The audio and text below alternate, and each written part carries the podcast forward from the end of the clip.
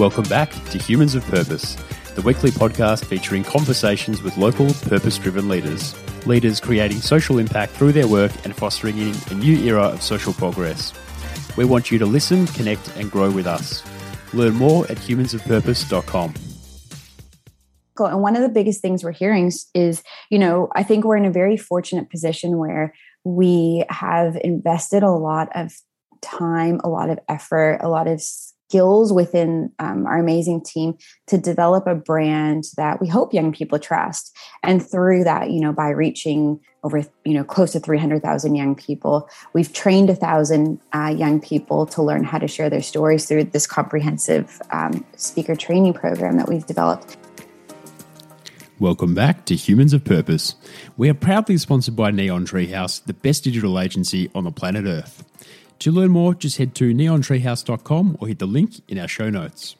If you're a LinkedIn user, I welcome you to connect with me by searching for Mike Davis and also following Humans of Purpose to get fast access to all of our latest updates and episodes.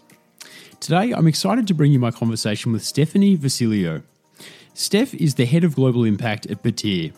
Batyr is a for purpose preventative mental health organisation created and driven by young people for young people. Steph joined Batyr in Australia in 2014 as a third employee and played a significant role in developing Batyr's lived experience storytelling program before supporting the growth of the entire program's team as head of programs. Today, Batyr has reached nearly 300,000 young people and has grown to a team of over 60 staff and 180 paid lived experience storytellers. I was pleased to connect with Steph for an abnormally late 9 pm Zoom podcast to her morning in Toronto, Canada.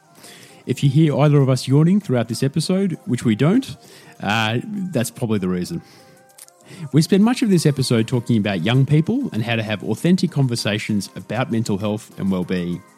We also discuss the effect of COVID 19 and lockdown on youth, emerging technologies, and mindfulness based approaches to mental health treatment and recent emerging insights from the field. Hope you enjoy my conversation with Steph as much as I did. Stephanie, I'm so pleased to have you on the podcast all the way from Toronto this evening. All the way from Toronto this morning, my morning, your evening. So we're really doing this around the world. So you've got up at 7 a.m. for this, and I'm up at 9 p.m., which is at least an hour after my bedtime for this as well, which is special. yeah, and this is a little bit before my bedtime, but I appreciate you making the compromise to make this work.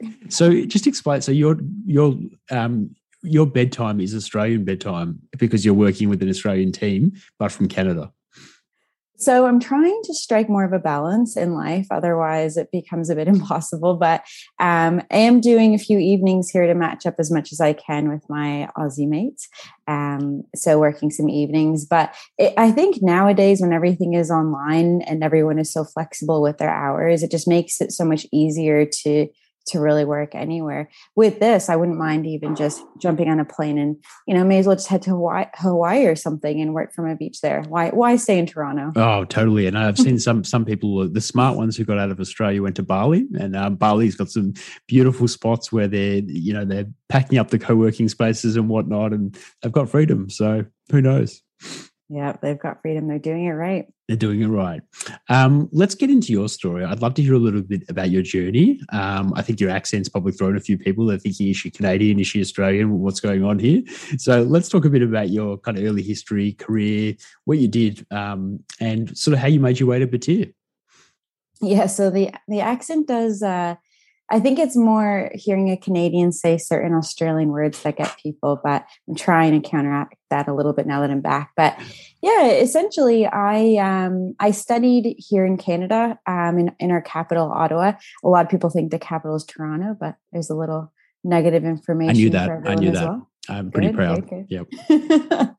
um, so I studied criminology with a concentration in psychology, and then um, after university, didn't know what to do. So um, did a lot of volunteer work and continued studies in forensic social work, and um, did more frontline work, I'd say. So I um, did crisis counseling with the uh, police here, uh, a program through the police. It was this really intensive volunteer program and um, heard all sorts of people's stories right in the thick of it. And then moved into um, supervising visitations between children and their parents. And that in itself was a very eye opening experience, it made me think about, you know, the different dynamics that exist within a family and um, what what were some of the things that got to this point where you know an intervention was needed more in um, the thick of it and i guess it was through these experiences i started thinking a little bit more about prevention and, and the power that exists within that and so I was moving to Australia. I was meant to only come for six months. Uh, you know, the the classic story of staying for six months or going for six months, staying for I guess it was close to 10 in the end, 10 years. I, I, I, love it how you say like these idioms um, that are Australian, but with a Canadian accent. It's, it's just like, it throws me, you know, it's classic. That's such an Australian expression. So funny. it's at the point I don't even know what I'm saying anymore. I don't know if it's an Aussie thing, a Canadian thing, or just a weird me thing. I, I so, love it. Uh, Somewhere in the middle, whatever it is, it's terrific. I hope it continues. Thank you. Feel free to point them out. but I, yeah, so I ended up, um, I guess I came for a year, lived in Adelaide, lived, moved to Sydney for six months, um, came back here when my visa ended and thought I need to get back to Australia. So I remember coming across Batyr uh, online and our founder Seb must have done an amazing job with the marketing because I thought it was this massive organization and they had a lot of people. And at that time, it was just Seb. you were the number three employee. That's right. I ended up being the third employee. I was turned down though in my first after my first job interview. How, how, how I, dare they? They have no one else. How, how dare they? What were they thinking? thank you. I will be sending this to Seb right after this. Yeah, you let Seb um, know that I'm onto him. yeah, exactly. So I, I remember I had my first job interview. I was sitting in the basement of my parents' house trying to find a spot on their wall where the camera wouldn't pick up all of our, you know, my brothers and I baby photos and family photos on walls and uh, trying to look professional. But the interview was at three in the morning. Um, and I didn't want to tell him that he kind of stuffed up the time change. So I was there sitting with a blazer on the top. And I remember I had on, I don't, I don't know why I'm telling this to you on the podcast, but it's I just had, me, no one else. no one else. I had these um, Christmas PJ uh, pant bottoms on that he couldn't see because it was three in the morning and I just rolled out of bed. And I remember having plastered to my computer post its with Australian mental health statistics so that I was really prepared. And Seb didn't ask me anything about that. That's amazing. I don't know what he was looking for, but so what did he what, what, did he ask you? Was he like, "What's your favorite food? What's your favorite color?" Yeah. Why do Canadians say "oot and a boot"? Um, we don't we don't by the way. Um, but but i didn't get the job. And um, i decided though i was moving to australia anyway. And when i when i moved over i got back in touch and said you know i don't know if you remember me. I am that canadian. I didn't even have a visa at the time to work for you. I do now. Do you have anything available? And he took me on as batyr's first office manager. Now you know with a background in criminology i had never actually even worked anywhere with an office manager before. And i didn't even know what an office manager did. oh my god, your story is like an office episode. It's amazing. Oh yeah, it, yeah. It was it was really interesting, but I I guess I just had the mentality of you know what I'm going to work my tail off and just figure out how to do this. And I think that was you know that carried through the first few years of Batyr for all of us. I mean, you know, we were a startup. Um, when I joined, there were three of us, and we all just did anything you need to do to make an organization run. I remember Seb as the CEO. Um, he was just doing things that CEOs don't don't do. But when you're starting something up, you have to. And it was yep. Kayla Hicks, who was our first school program manager, and then myself. And so I remember I was learning the basics, basics of accounting to do our payroll and jumped into the back end of our website and picked up some of the coding to try to kind of, you know, amend the website as we went. But in, all honesty, there were probably some of the most cherished memories I have in, in my career. That's so cool. And so, why did you seek out Batyr specifically? I think for me, what I loved about Batyr was that it really, really just came down to human beings connecting on just a very basic level. And through that human connection, that's when you would start to see these really, really powerful shifts in how people were talking about mental health. And I guess if you know Seb, he is somebody who just I don't know, he I don't know how to put this, but he just strips away all the bullshit and he basically just comes down to what matters. And I think to him it is that human connection. And um, that that has always been so important to me when I think about the conversations I have with my friends or my family. It's those little conversations that, you know, help people open up, help people feel not so alone. And I think that is essentially what Batyr is is all about. And it seems like there's been enormous growth as well. So you're number three, and now there's over 60 employees. That's right, over 60 employees, and uh, and it's wild. I sometimes have these moments where I just um, look at everybody's faces online and just think, how did this happen? How how how are we at the stage where we have this many people? But I think the the most exciting thing about it to me is you know seeing this group of people who care so much about this thing that uh, you know we all care we cared so much about from the start. And um, we have over 60 staff. We have uh, about 180 um, young people who are paid to, to, share their lived experience stories around the country about 30 casual staff. So um, an incredible board and different committees. So it, it's an amazing team that we have. And so what how would you describe Batyr's vision and purpose or mission? Ooh. So essentially, we want all young people in Australia um, having positive conversations on mental health and essentially more equipped to reach out for support if it's something that that they might need. Um, for us, it's really important that you know we, we often are hearing in the media uh, or just in conversations on mental health really sad really um, challenging stories. There is often a lot of negativity that infiltrates this topic. And so we really want to make sure that we are shining a light on the hope on the resilience on positivity that exists and that we're um, i guess yeah leaning into that to um, to create change. But we do all of this through really high impact, fun, positive, engaging programs, and through the sharing of real stories from people to other young people to really make sure that some of these messages hit home. And so, how do you track the impact that you're having at Batyr, and what does success also look like for the organisation? Because going from three to 60 and working in such an important, fast growing area, being an impactful mental health organisation, what, what does that kind of look like for you on the horizon?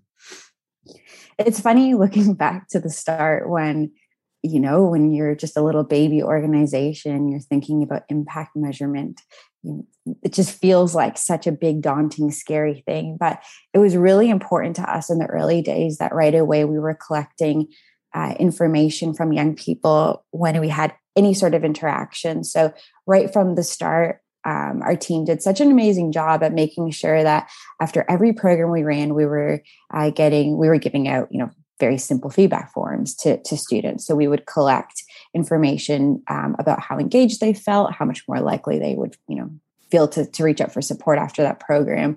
Um, and then, but the magic was in the comments, you know, giving young people the opportunity to actually write about how they felt after that program, what they were going to do for themselves after that program. And that's where we were collecting such rich information about people's experiences, where they just felt so different about mental health and were able to articulate that in words that they may not have had before that program. And so we have reached just uh, about close to 300,000 young people with programs. And so we have a lot of information from young people, but over time it was important to us that, you know, although we had these kind of basic um, benchmarks we could look to to help us track internally the quality of our program. So, for example, if we were seeing big fluctuations in what young people how they were rating our programs, we could kind of look into it and understand. All right, what what happened there? What do we need to revisit and change?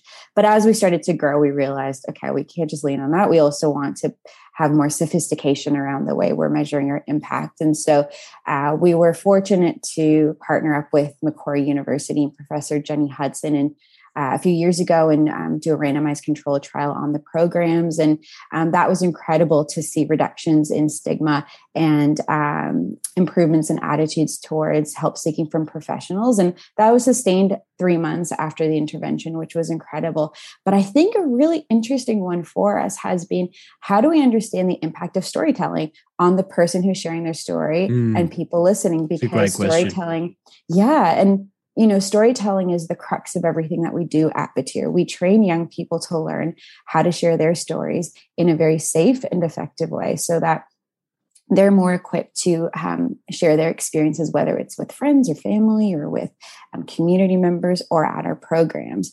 And so um, last year, um, Genesis uh, Lidstrom, Tom Riley, who's at Batyr, um, looked at um, the impact of that of that program. It's called Being Heard on the people who are sharing their stories, and published a journal article that looked at things like uh, seeing improvements in self stigma. And self stigma is very, very difficult to reduce. Um, we saw these incredible outcomes when it came to even just um, improved well being um, after young people learned how to kind of reconceptualize their story for good. Um, and now we're looking to partner up. Um, uh, with other researchers to do quite a I guess, a larger scale study on that program in more detail. And we really hope that the findings from something like this won't just benefit Batyr, but will be useful for the entire sector as well. Yeah, it's a lot of interesting moving parts to what you said. I, I think one part is what is the effect on the person of the sharing, but then what is the impact of you being the repository of all this insights and information about what young people are thinking as they, you know, navigate these crises? Yeah, it's it's an interesting one and I think that a challenge when it comes to understanding impact when you're running preventative interventions is that it's very, very difficult. Um, it's very difficult to understand impact, to measure outcomes when it comes to um, success in this way. If you think about the core of prevention, you know, you want to prevent people from experiencing mental ill health or, or crisis in their lifetime that's a very difficult thing to actually track over somebody's lifetime. It is and we, we are terrible at it so much so that we defunded our national agency that was established to do that many years ago. Um, and i think now our system is completely catered towards oh you've had a mental breakdown. Now is probably the right time to help you yeah it's it's very um it's difficult and one of the biggest things we're hearing is you know i think we're in a very fortunate position where we have invested a lot of time a lot of effort a lot of skills within um, our amazing team to develop a brand that we hope young people trust and through that you know by reaching over you know close to 300000 young people. We've trained a thousand uh, young people to learn how to share their stories through this comprehensive um, speaker training program that we've developed. But i guess through having these conversations with so many young people we're fortunate to have access to a lot of information um, through that trust we've created with young people. People are opening up to Batyr and to the staff that we have on the ground, delivering programs in schools, delivering programs in universities and communities, and you know rugby halls in regional New South Wales. And I think through that trust, we've been able to learn a lot. But um, the important thing now is what do we do with this information? And we're hearing right now a lot of young people talk about increases, um, increased demand on services. And if unfortunately um, it's taking months and months and months to actually speak to a professional you know what's happening during that period of time where mm-hmm. somebody isn't reaching out for support and i guess it gets me thinking about okay well what do we need to do as a country to make sure that people aren't in a position where they have to be uh, waiting to, till they're at that crisis point to actually be accessing help. What do we do before that? Mm. i think it's a hard time because everyone's looking for technological solutions to what is a very human problem. And um, you know part of all of this is we're in a pandemic um, social isolation has never been greater, and everyone is feeling it to a, a certain degree. Um, and it sort of takes people around you to pick up on the cues of you maybe not being well, which makes it much harder to detect when people are sort of dropping off the perch a bit. Absolutely. And you bring up a good point. I mean, oftentimes it's our friends, it's our family, it's it's teachers, um, it's our neighbor, it's you know our coaches, it's um, church leaders, it's it's people within our communities that we see every day or every week who are you know our colleagues who are often the ones who might be able to see, hmm, you know, Mike hasn't really been um, jumping online to our Zoom meetings um, on time recently when he used to be really punctual. Yeah, that's or, never this never uh, happened. I'm very punctual. Just have you know for the record. he didn't rock up to my podcast yesterday. uh, he did rock. He did. He was on time uh, for this. I must say. but um, you know, it, it's often just it's community members, it's people within our social circles who who have access to us, who notice these signs. So, if we know that, it's often people within our own circles who are gatekeepers, who are people we trust and open up to. You know, what what do we need to do to make sure these people are equipped with the skills, with the confidence to be able to identify you know what are some of the signs that something might be up or how do i even have the conversation? But also how do i how do i remember that i'm not a mental health professional and there are boundaries here? And while looking after somebody i need to be thinking about myself too. There's there's a lot there but there is a huge opportunity for us to look at our communities and the people who make up those communities. I think human connection is such an important vector in well-being overall. In this sort of state that we find ourselves in, the pandemic and the, the social isolation, what are the things that we can do to ensure that we maintain human connection with other people? Mm.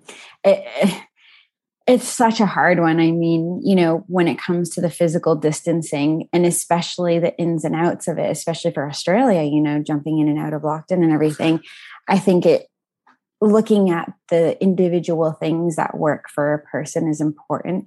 Um, as you already mentioned, technology, it has, of course, there are challenges with it. And a lot of us are getting very tired of, of computers just kind of sitting there, there, sitting on our phones.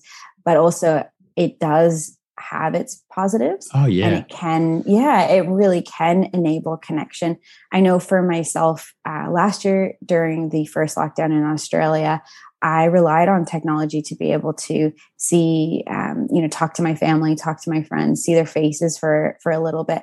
And even though it was still sitting on the screen, it provided me with a very different type of connection outside of a work related meeting. And um, but I think as well, you know, looking at how we can place as much as we can a bit of routine within our day a bit of structure whether it's you know thinking about when we want to start our day uh, whether it's being able to um, have you know one particular thing that we might want to commit to each day that just kind of fills us up a little bit whether it's a little walk or a, um, i don't know even just watching a netflix episode whatever it is.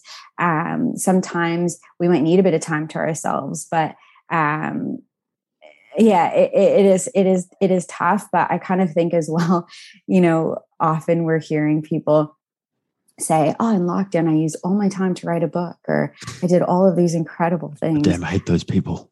God. people who are too productive during lockdown kills me. but at the same time, I mean, that is great. You write that book. Um, but, but um, I think there's, you know, that's incredible. But I also think that it's, it, we just need to get through it. And so you know taking off some of that pressure to achieve all of these things or connect with all of these people or um, you know do all of the things that we can do to fill that time it, it, it's it's not overly helpful. I think we're going to start to get to the point where we just really relax Zoom rules. Like we already know that no one wears the appropriate pants for Zoom at, at all times, but you know, I mean, we had a conversation in a client workshop the other day to just to say look, it's okay if you want to eat food now. So people were just eating apples. There was there was sandwiches going down. There was noodles, and and I think once you, once you're at food stage and there's kids in the background and there's dogs everywhere, there's basically no more rules of Zoom. It's just all free for all.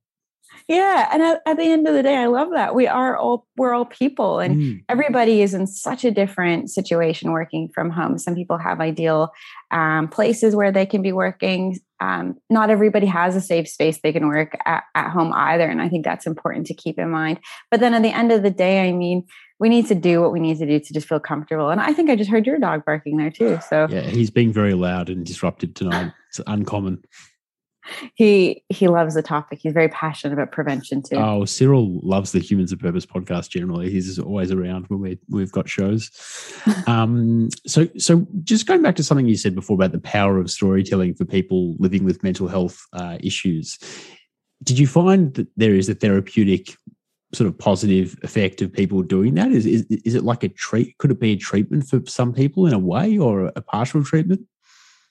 Yeah, so it's such an interesting topic. And basically, what we've found over the years is that this, you know, when you're bringing together a small group of young people into a room who don't know each other at all, and the aim is to open up and share the most personal things the person could possibly talk about.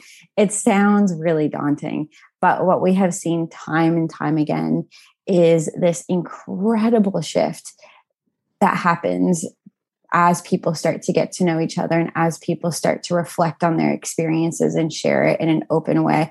I think the ingredients have to be right. Um, there, it needs to be done in a very safe, structured environment.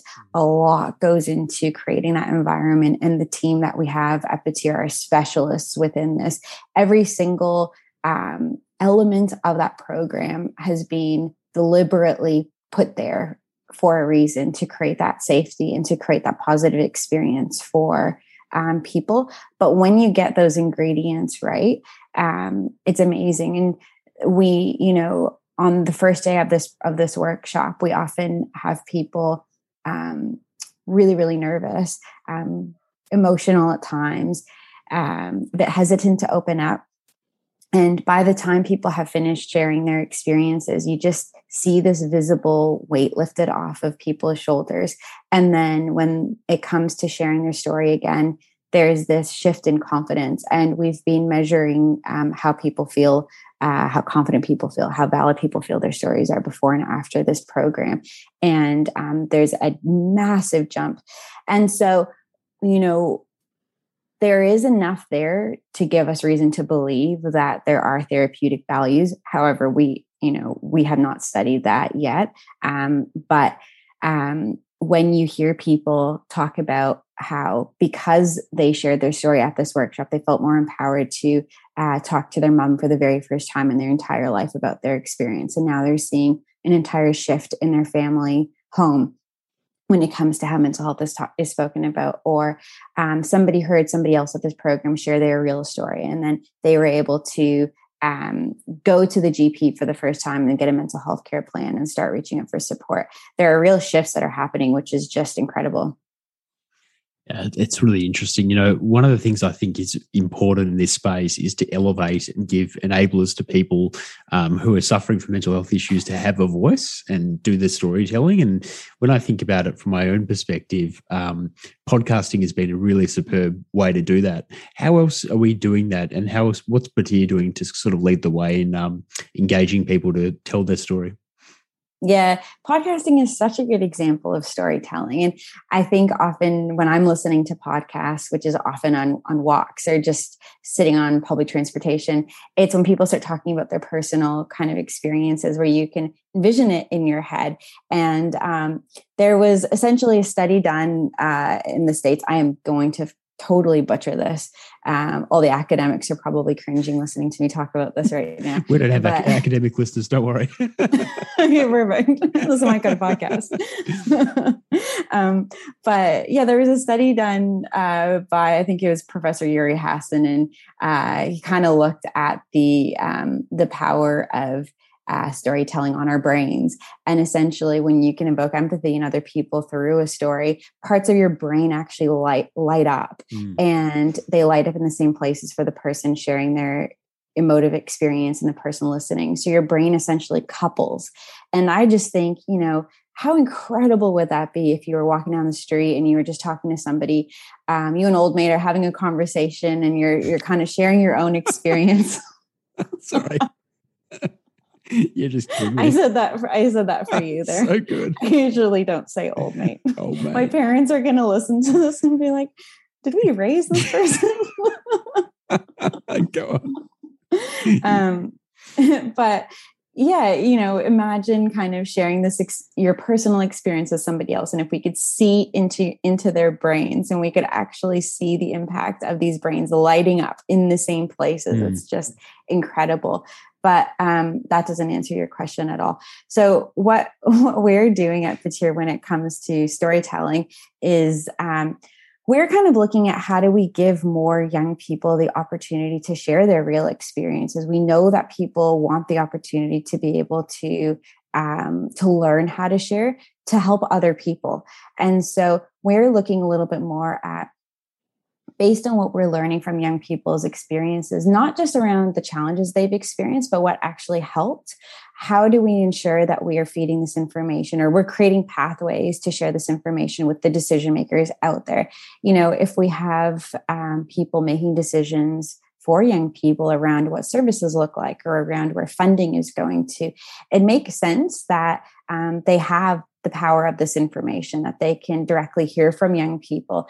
And so we uh, were really fortunate to gain support from the government to develop um, to look at how we can scale this and create more opportunities for sharing stories. And so uh, over the last 18 months we've created an app. Uh, we've been working with young people and with experts around the sector that is all about storytelling. So people can jump on this app and go through prompts to learn how to share their own experience in a really safe positive way. But then you can also jump on and access many stories from other young people um, so that it, it, can really help people feel okay i'm not alone you know um, mm. other people have experienced similar things but also they are talking about how they were able to get through this and it creates a lot of hope but what we're really excited about this app is, is that it's being built in a way to be a very powerful tool to collect data and um, enable us to um, draw out you know rich insights so that we can make sure that in um, as quickly as possible we can communicate as much information as possible to decision makers because young people want to be a part of these conversations and about changing the systems around them. And we hope this will be a powerful tool in, in enabling that. And possibly a platform. I think sometimes mental health and conversations is all about containing the right container and, um, you know, certainly through the Humans of Purpose podcast, the mental wealth series I did previously for Cooper Investors, and also just my own um, mental health journey, um, I found as I've opened up more about my journey and my experiences, I've attracted guests that are also happy to talk about their experiences very vulnerably. vulnerably. And um, it's just a beautiful thing to have people come on a show like this and just tell you what their struggles were, how they got through them. Um, there's a there's a level of vulnerability and openness there that's just really stunning to see, you know, in that form.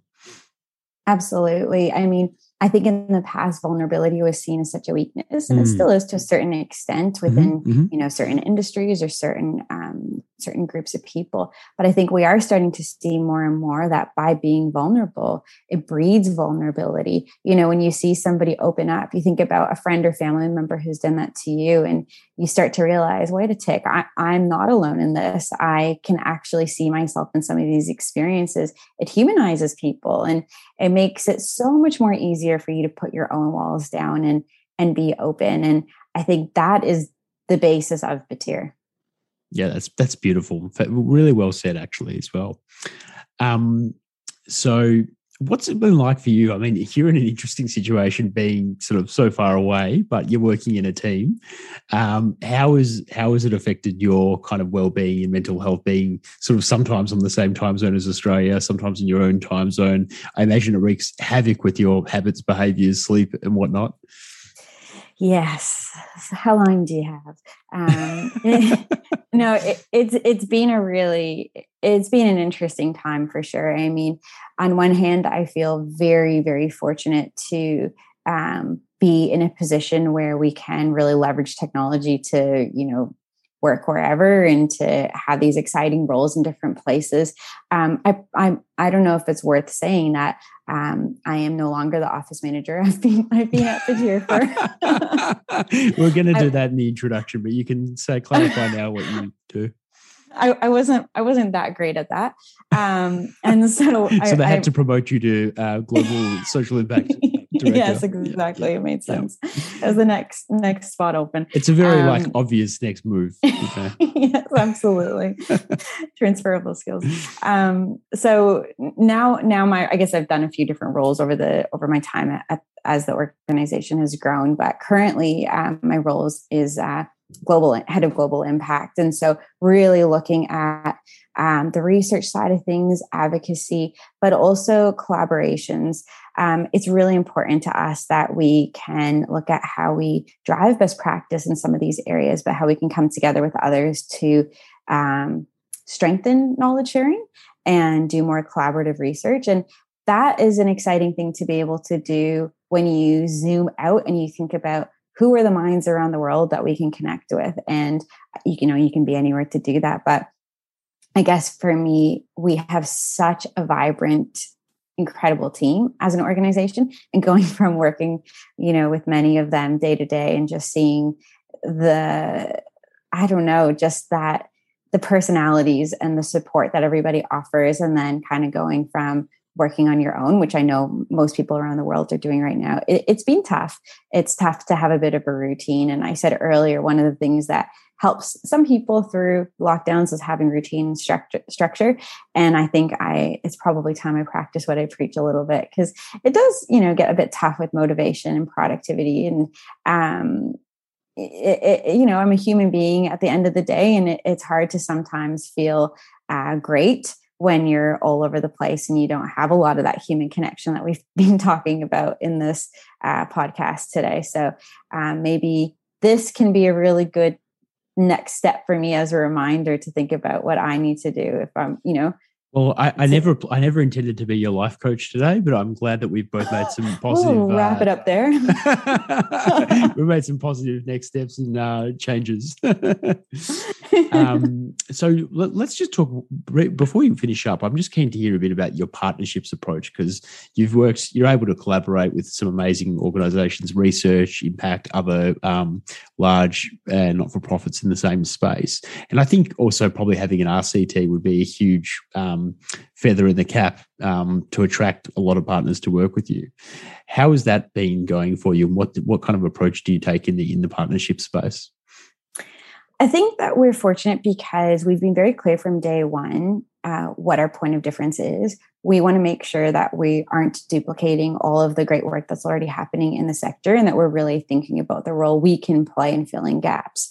And I think because we've been very clear on that when it comes to young people, when it comes to prevention, when it comes to storytelling, um, you know, we we aren't running a um, clinical intervention and because we know that, I think it makes it a lot easier for other partners to work with us because they know the role that we can play, which um, which does fill some gaps. And so when it comes to research, when it comes to even sometimes um, you know funding partners, it, it's really great being able to um, be very open about the work that we're doing the the the information that we're hearing from young people and the impact that we are having but also to be really vulnerable in the challenges that we're having in, in capturing um, capturing some of this information. But the potential that we see is out there if we have the right support and the right partnerships. For us partnering up with other people it makes a lot of sense. Um, if you can pull your skills together and your expertise together, you're only going to get stronger and farther with what you're trying to achieve. But at the same time, partnerships do take resource to do well. And so I think for us, it's really important that we're quite deliberate and strategic with the partnerships that we do um, create, uh, whether it's with research or whatever it might be. Um, in the education sector with with our funders. And uh, we really value relationships that allow us to be innovative and try new things as well. That can be very difficult to do when everything of course needs to be evidence based it can be very hard to try something new and to give it the space to actually explore what the capabilities and potential can be. And so i think partnerships that enable um, iteration that enable you to make mistakes but learn from them so that you can come out even stronger those are the really powerful ones. Yes, a friend of mine who was over for dinner before the lockdown said it's sometimes important to escape the cage of evidence, which I quite liked. and um, you know, just getting at that before things become science, they're pre-science, and that's where the innovation and play happens, and it's so important that space. Absolutely. Um, how can people connect with you and learn more about your work? Yeah, it'd be great to have people um, connect, um, definitely through LinkedIn um, or um, on our website, www.batyr.com.au. You can jump on there, find out more, and, and get in touch directly through there. Who has batyr.com and how dare they? How dare they? God.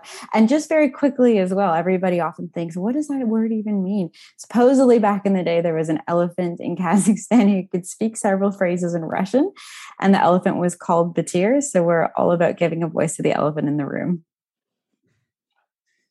Boom. I'm so happy you went there. My wife said to me before the podcast, make sure you find out what batyr means. And I was like, oh, there's no way that's going to come up. Fantastic. Perfect way to end. Perfect way to end. I'm sorry. I didn't, I'm sorry I didn't ask you earlier. You probably were expecting that, like, you know, first couple of sentences. Oh, it stuffed up my whole rhythm, Mike. All right. Hang on a sec. Um, we'll hang up and we'll debrief. Uh, thank you so much for being with me. If you enjoyed this episode, make sure you hit the subscribe button in your podcast player or the link in today's episode notes. Why not share the podcast with your networks? After all, 62% of our subscribers come from word of mouth recommendations and social shares. You could also leave us a five star review and some kind words in the iTunes store. If you love what we do each week and want to support the show, you should join our growing community of Patreon supporters or consider becoming a show sponsor. To learn more about all of that, just head to humansofpurpose.com.